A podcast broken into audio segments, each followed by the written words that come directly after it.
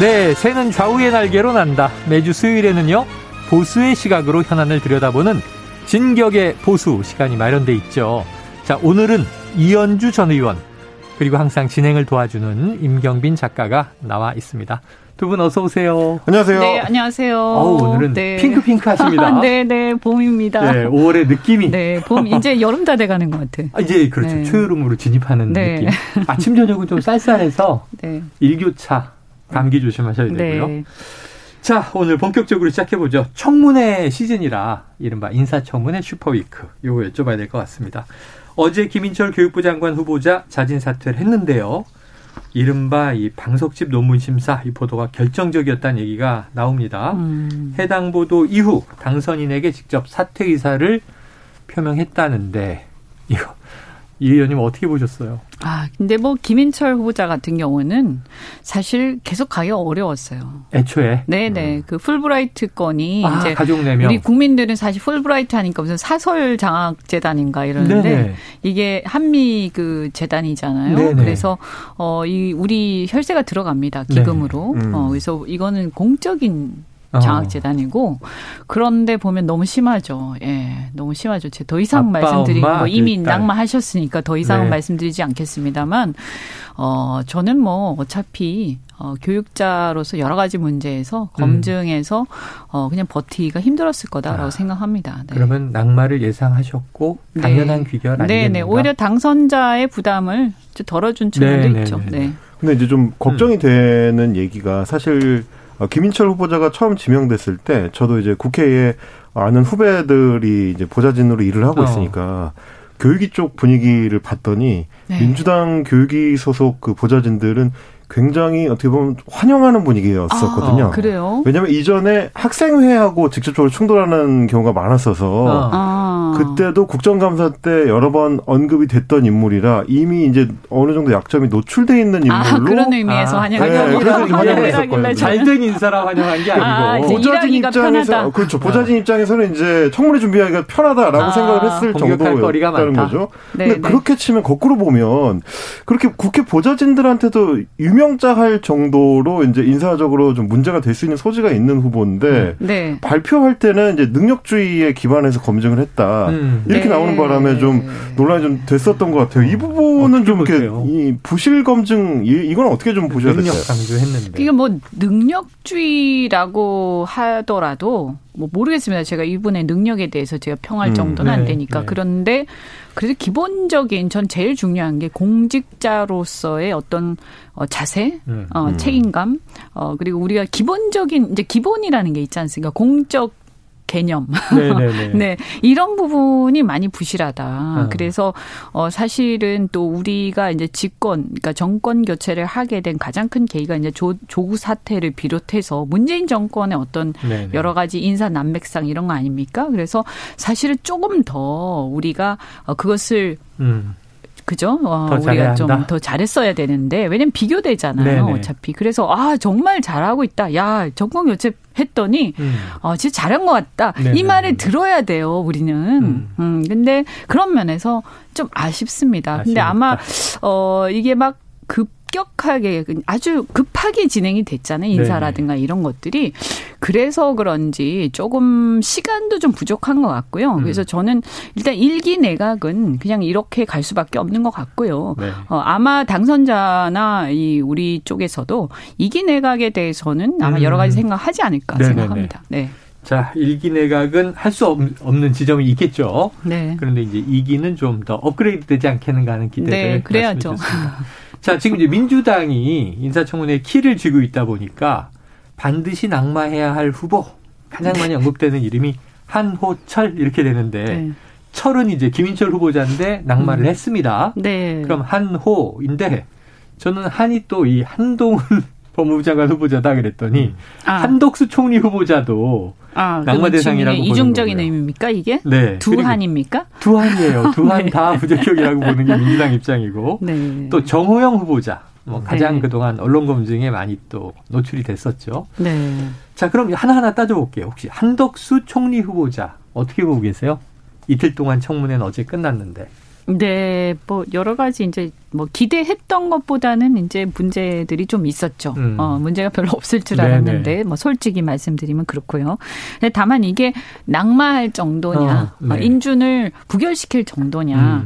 물론 지금 이제 눈높이를 이제 우리가 지금 앞으로 지향하는 눈높이에 맞춰 보면 좀 문제가 있죠. 그럼에도 불구하고 지금까지 어떤 총리들의 어떤 선례로 봤을 때 다른 능력이나 다른 무난함을 가지고 좀 상쇄할 수 있지 않냐 이렇게 보는 시각도 꽤 있어요. 네. 그래서 저는 이 부분은 아마 이렇게 다른 후보자들의 문제들 이렇게 인사청문회 진행하면서 이런 것들하고 약간 형평을 어느 정도 맞추지 않을까. 왜냐하면 새로운 정부가 출범하는데 네.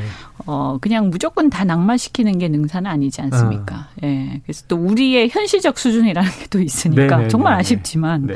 예. 그런데 이제 한덕수 후보자 같은 경우에는 본인이 이제 공직에 다시 올 거라고 생각 안 하셨던 것 같아요. 네, 예. 그래서 어떤 면에서 보면 본인이 그냥 크게 이렇게 개의치 않고 그런 이제 활동들을 하셨던 것 같은데 다시 오면서 그런 것들이 큰 문제가 되고 있는 거죠. 네. 그래서 이 부분은 정호영 후보자라든지 다른 후보자들이 어떻게 되느냐 하고도 좀 관계가 있지 않겠습니까? 민주당도 네. 너무 몰아칠 수는 없잖아요. 그렇죠, 네. 그렇죠.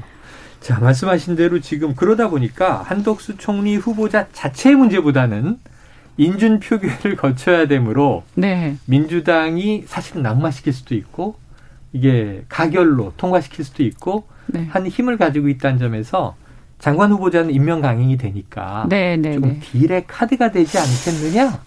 그좀 이제 뭐 딜이라기보다 딜이라고 하면 사실은 조금 부적절한 것 같고 이건 딜할 사안은 아니잖아요. 네네. 그래서 딜을 한다기보다는 이제 민주당도 전반적 여론을 눈치를 보겠죠. 네. 그래서 예를 들어서 정호영 후보자라든지 여러 가지 여러 후보자들 중에서 굉장히 심각한 문제가 많고 네네. 여론이 나쁜데 네. 만약에 우리 쪽에서 국민의힘 쪽에서 그냥 강행을 하고 또 당선자가 그냥 강행을 한다. 그러면 여론이 더 악화될 거 아닙니까? 그렇겠죠. 그렇게 되면 한덕 수 후보자의 낙마 여론이 세질 수밖에 없고요. 그러면 뭐 민주당 입장에서는 부담 없이 부결시키겠죠. 네네. 근데 그게 아니고 뭐 문제 있는 후보자들이 다 정리되는 상황으로 네네네. 간다.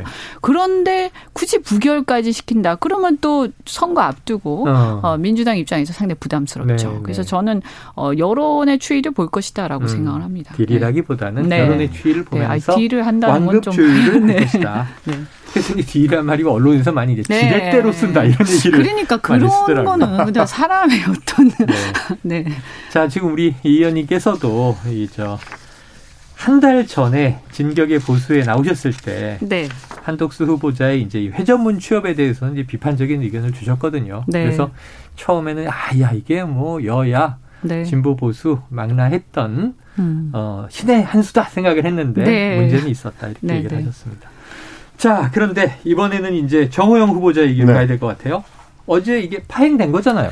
어제 파행이 됐고요. 결국 이제 인사청문회가 이 마무리가 깔끔하지가 못했습니다. 오후에 이제 7시께에 민주당 청문위원들이 전부 이제 퇴장하는 상황이 벌어졌는데 앞서 한입뉴스에서도 이제 잠깐 그 정리를 해주셨습니다만 어제 이제 민주당 청문위원들 계속해서 문제를 삼은 거는 특히 이제 답변 태도와 자료 제출 문제였거든요. 이제 2017학년도 그러니까 정호영 후보자의 아들이 편입학을 할 때 냈었던 2017학년도 자료하고 2018학년도의 자료가 거의 똑같은데 약간의 수정을 제외하고는 오탈자까지도 이제 겹치는 부분들이 있을 정도로 같은 서류를 냈는데 점수 차이만 40점이 난다. 어떻게 같은 서류인데 점수가 40점이 오르냐. 이거는 어떤 주관성이 개입하지 않으면 불가능한 얘기다. 그러니까 이건 수사가 필요하다. 이렇게 이제 김성주 민주당 간사가 이제 주장을 했었고, 그리고 또 하나는 이제 뭐 MRI 관련된 거는 이제 병역 의혹과 관련된 네네네. 겁니다. 병역 의혹과 관련해서 MRI 자료를 제출하는데도 빨리 이제 제출을 해서 검증을 할 수 있도록 해줬어야 되는데 청문회 당일 오후 늦게야 네네. 제출을 했기 때문에 이런 것도 검증 제대로 안 된다라는 게 민주당 의원들의 지적이었습니다. 근데 이제 어제 의외로 정호영 후보자 같은 경우는 굉장히 좀 침착하게, 네네네. 그리고 이제 굴하지 않는 모습으로 또박또박 이제 답변을 했는데 제가 굉장히 인상적이었던 거는 같은 단어가 여러 번 나왔습니다. 오얏나무라는 단어가 여러 번 나와서 네. 도덕적 윤리적으로는 문제가 없지만 네. 공교롭게도 오얏나무 아래서 각근을 고쳐매는 것처럼 그렇게 된 경우들이 있었다. 오해의 소진이 있지만. 그렇습니다. 이제 대표적인 게 본인은 30년 동안 임상 외과 수술만 주로 했었기 때문에 네. 의과대학의 학사 행정 관련된 거는 잘 모른다. 근데 왜 그걸 민주당 의원님들이 나한테 물어보면서 화를 내시는지 잘 모르겠다. 나도 궁금하다. 이제 이런 식의 답변을 한 것이 또 논란이 됐습니다. 그래서 네. 저도 좀 지켜보면서도 아니 오얏나무에서 가끔은 고쳐매는 건 이제 오얏나무가 한 고루 있을 때 그게 우연일 수가 있는데 네. 오얏나무가 마치 이제 가로수길처럼 쭉 있으면 그거는 분명히 이제 의혹 제기가 할 만한 대목이 아닌가. 어제 이제 정호영 후보자 인터뷰, 청문 내용은 어떻게 보셨는지 좀 저도 궁금하긴 합니다. 근데 오늘. 이제 네. 오늘 또 한방은 없었다 이런 기사도 있는데 네. 논란은 많았는데 확실히 입증된 건 없지 않느냐 이런 것도 있어요. 어떻게 보셨어요? 아니, 근데 청문회에서는 입증이 불가능하죠. 네. 뭐 수사권이 있는 것도 아니고요. 그렇죠. 네. 저는 기본적으로 이쯤 되면 수사 받아야 된다고 생각합니다. 이쯤 되면. 네. 왜냐하면 어차피 밝혀져야지 이게 그냥 묻힐 수는 없는 거 아니에요. 그죠? 그래서 되든 안 되든 수사받을 수밖에 없다. 그리고 권력이라는 건 유한하기 때문에 결국에는 권력의 힘이 또 빠질 때 되면 결국 수사받게 돼 있다. 네네. 그래서 뭐 수사를 피할 수는 없고 이게 이제 불거지지 않았으면 모르겠는데 예. 불거졌기 때문에 결국 수사는 받을 거라고 저는 봅니다.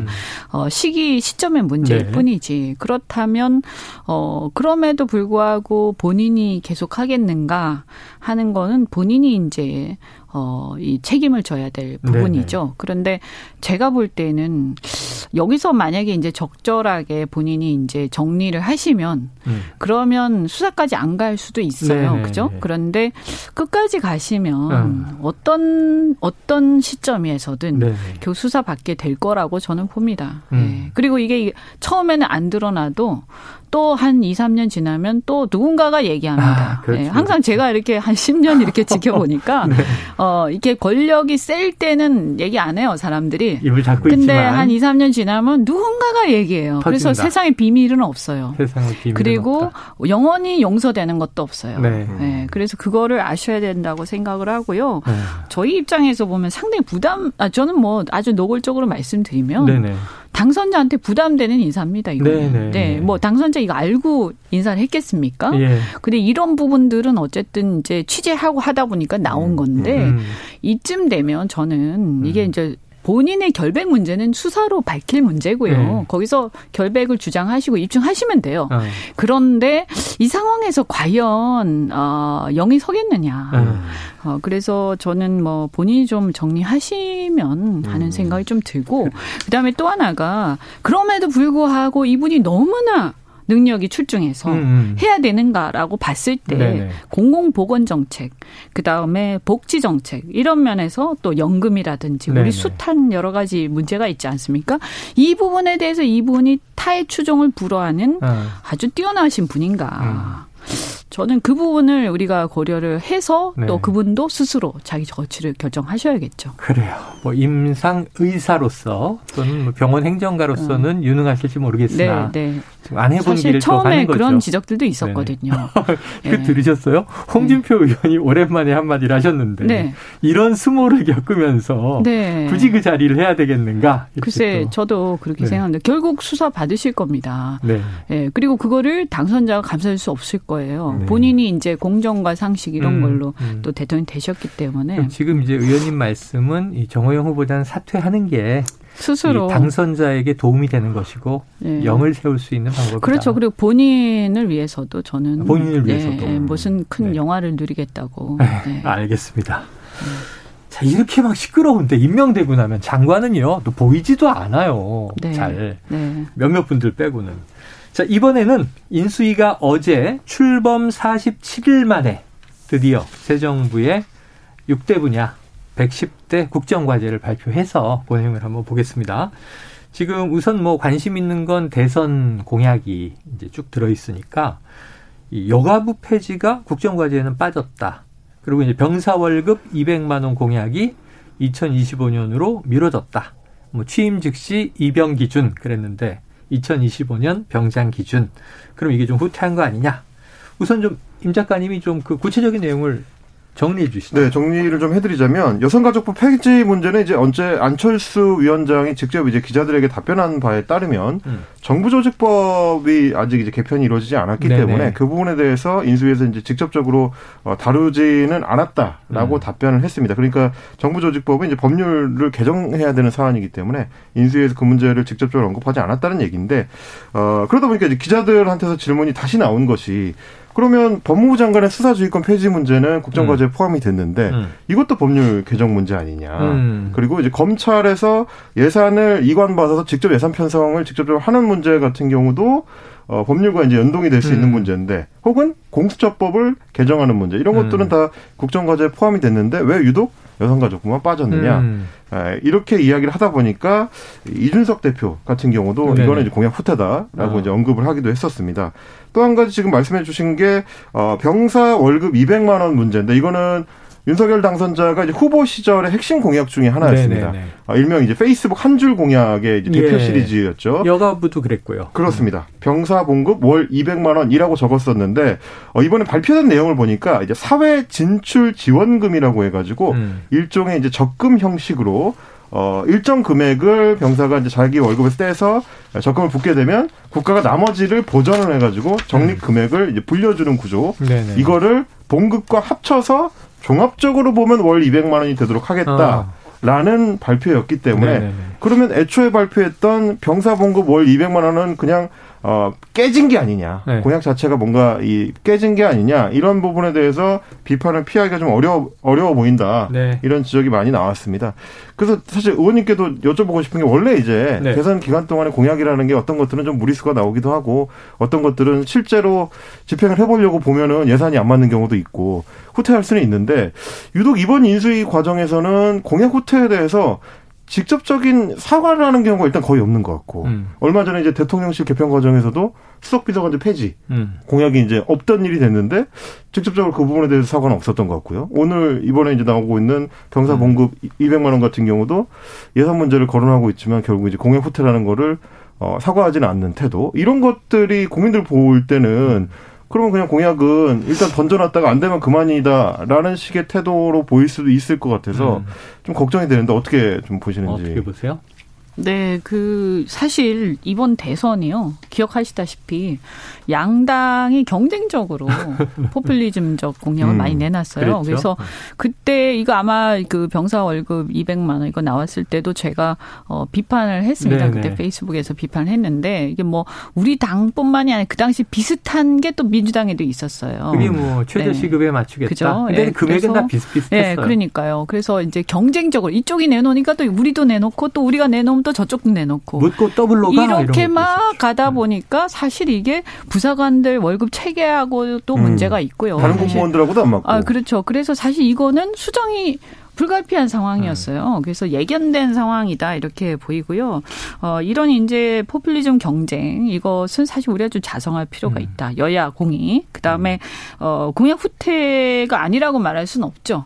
명백하게. 또 그래서 그런 부분들은 다만 이제 지금 산발적으로 그것을 얘기를 하기보다는 취임 이후에 제가 볼 때는 어떤 시점에는 뭐 종합적으로 아마 얘기하지 않을까. 왜냐하면 국정과제에서는 이렇게 얘기를 했지만 또 더 이렇게 여론과 이런 추이에 따라서 약간 네. 변화도 있을 수 있지 네네네네. 않습니까? 그래서 저는 그 부분은 이제 공약 후퇴에 대한 어떤 유감이나 사과 표명 이런 것들은 결국 조금 종합을 해서 네. 나중에 이제 그런 입장 표명이 불가피할 수도 네. 불가피할 것이다 이렇게 예상을 하고요.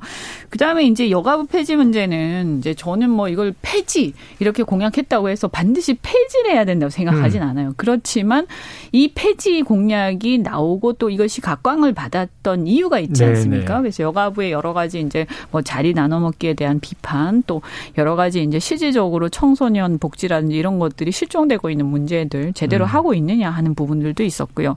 그래서 조금 아쉬운 것은 그냥 아무 말을 안 하기보다는 이 문제에 대해서 우리가 어떻게 인식하고 있고 그래서 그 대안으로 우리는 어떻게 갈 것이다 라는 것까지 정도는 나와줬었어야 되는 거 아니냐. 그래서 혹시 제가 자세한 걸 못 봐서 그런지 모르겠는데 그런 그런 게 전혀 없다라고 한다면 저는 그것은 좀 아쉬운 부분이다라고 생각합니다. 그래서 그래요. 폐지는 아니더라도 네. 그대로 지키지는 못하더라도 최소한 그 문제 제기의 배경에 대해서 해결을 하겠다라는 의지는 보여줬어야 된다고 생각합니다. 그래요. 이게 취임 후에 좀 지켜봐야 될 것이 박근혜 전 대통령 이제 기초노령연금 후퇴에 대해서 사과한 바 있고 네. 문재인 대통령은 임기 중에 최저시급 10,000원 맞추기 어렵습니다 하고 사과한 적이 있는데 네. 이게 대통령 재임 중에 사과거든요. 인수위 그렇죠. 때 네. 사과한 인수위 건 없어요. 때는 그냥 이제 네. 그냥 대충 이렇게 아웃라인을 그렇죠. 잡는 네. 거기 때문에 지금 비전제시 단계니까 네. 네. 앞으로 지켜보도록 하고 네. 자 시간은 얼마 없지만 끝으로 네. 의원님께 이것 꼭 여쭤봐야 됩니다. 네. 지방선거 닥쳐오고 있잖아요. 네. 지금 지역순회 하고 계시죠? 네, 저도 뭐 이렇게 개소식이나 이제 가까운 분들 계시면 축하도 하러 가고 또 도와드리기도 가시고, 하고. 충청권도 가시고. 아, 예. 민심 어떻게 읽고 계세요? 일단은 뭐 정부가 새로 출범하니까 거기에 따른 프리미엄이 있는 건 사실이에요. 네네. 그러나 이제 예년에 비해서는 이제 국민들도 여러 번 쏟다 보니까 뭐 출범한다고 다 와 이렇게 하지는 또 않는 거고요.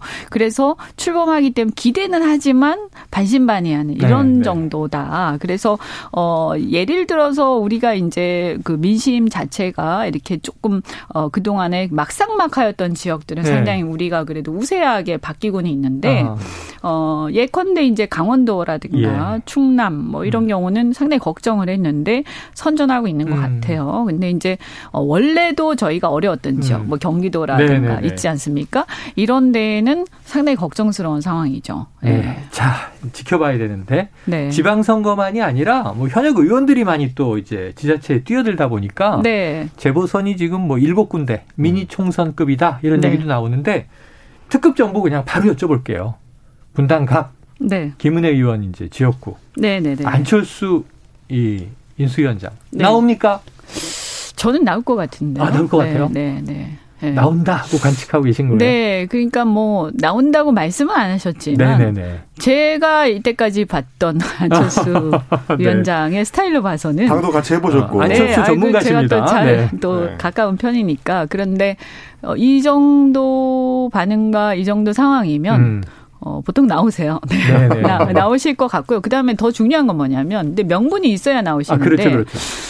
그분이 또 명분이라든지 원칙 이런 거 되게 중시하거든요. 네. 제가 볼 땐 나오더라도 인수위원장 업무가 어느 정도 정리되고 나오실 거예요. 얘기를 하실 9일. 거예요. 그래서 5월 9일 다음 최소한 주인데. 취임식 정도가 다 됐을 때 아마 네. 입장 표명하실 거다 이렇게 예상을 하고 나오는 게 이제 또 명분은 뭐냐 제가 볼 때 명분은 충분하다 왜냐하면 지금 현재 이제 경기도 같은 경우 아까 말씀드린 것처럼 저희 세력이 굉장히 약하고요 네. 민주당 조직이 굉장히 셉니다 네. 그리고 원래 대선 때도 상당히 이제 뭐 이재명 지지자가 많았고요 네, 또 아무래도 반윤정서도 강하고 이제 이런 게 있죠 그런 상태에서 저희가 경선을 하면서 윤심 마케팅을 한 부분들이 있어서 네, 네. 이게 불가피하게 유승민 후보 뭐 이분을 좋아하는 꼭 좋아하지 않아도 약간 또 일각에서는 중도층이나 이런 쪽에서 동정론이 일각일 네. 수도 있어요. 밀어낸 거 아닌가? 그래서 거기에 따른 어떤 또 부작용 이런 것도 있고 하기 때문에 유승민 후보가 떨어지고 썼잖아요. 네. 윤 당선인에게 진 것이다. 그러니까 또 그런 것도 있죠. 네. 그래서 좀 약간 이렇게 흉흉해요. 약간은 네, 네. 그래서 지금 이 상황을 극복을 하려면 뭔가 카드가 필요한데 카드. 뭐냐 중도층한테 소구할 수 있는 카드. 그다음에 윤심하고는 뭐 윤하고 나쁘진 않더라도 네. 당선자하고 그러나 윤심하고는 조금 또 결이 다른 카드. 이런 게 필요한 네. 거예요. 지금 네. 이 상황에서는.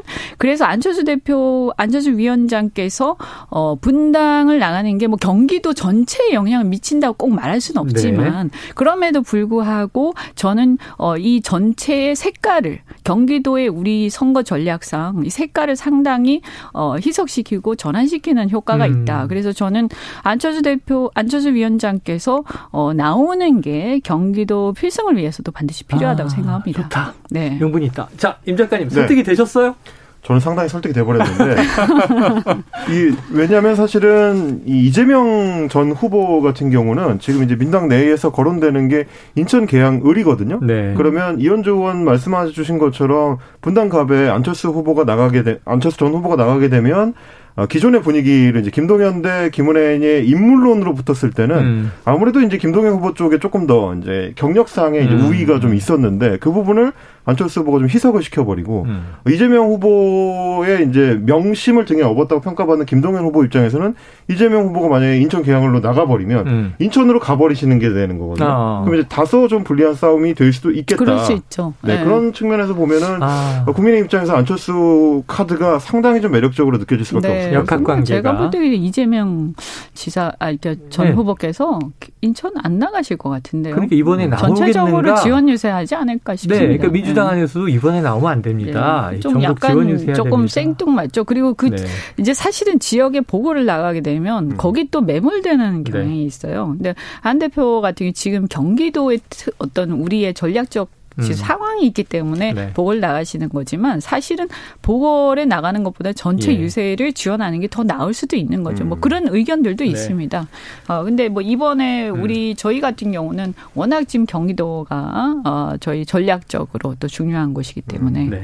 자, 네. 바로 다음 인터뷰가 네. 민주당의 이원욱 의원 전략공천위원장입니다. 아, 그렇습니까? 정말 네. 이재명 이 후보가 나올지 물어보도록 하겠고요. 네.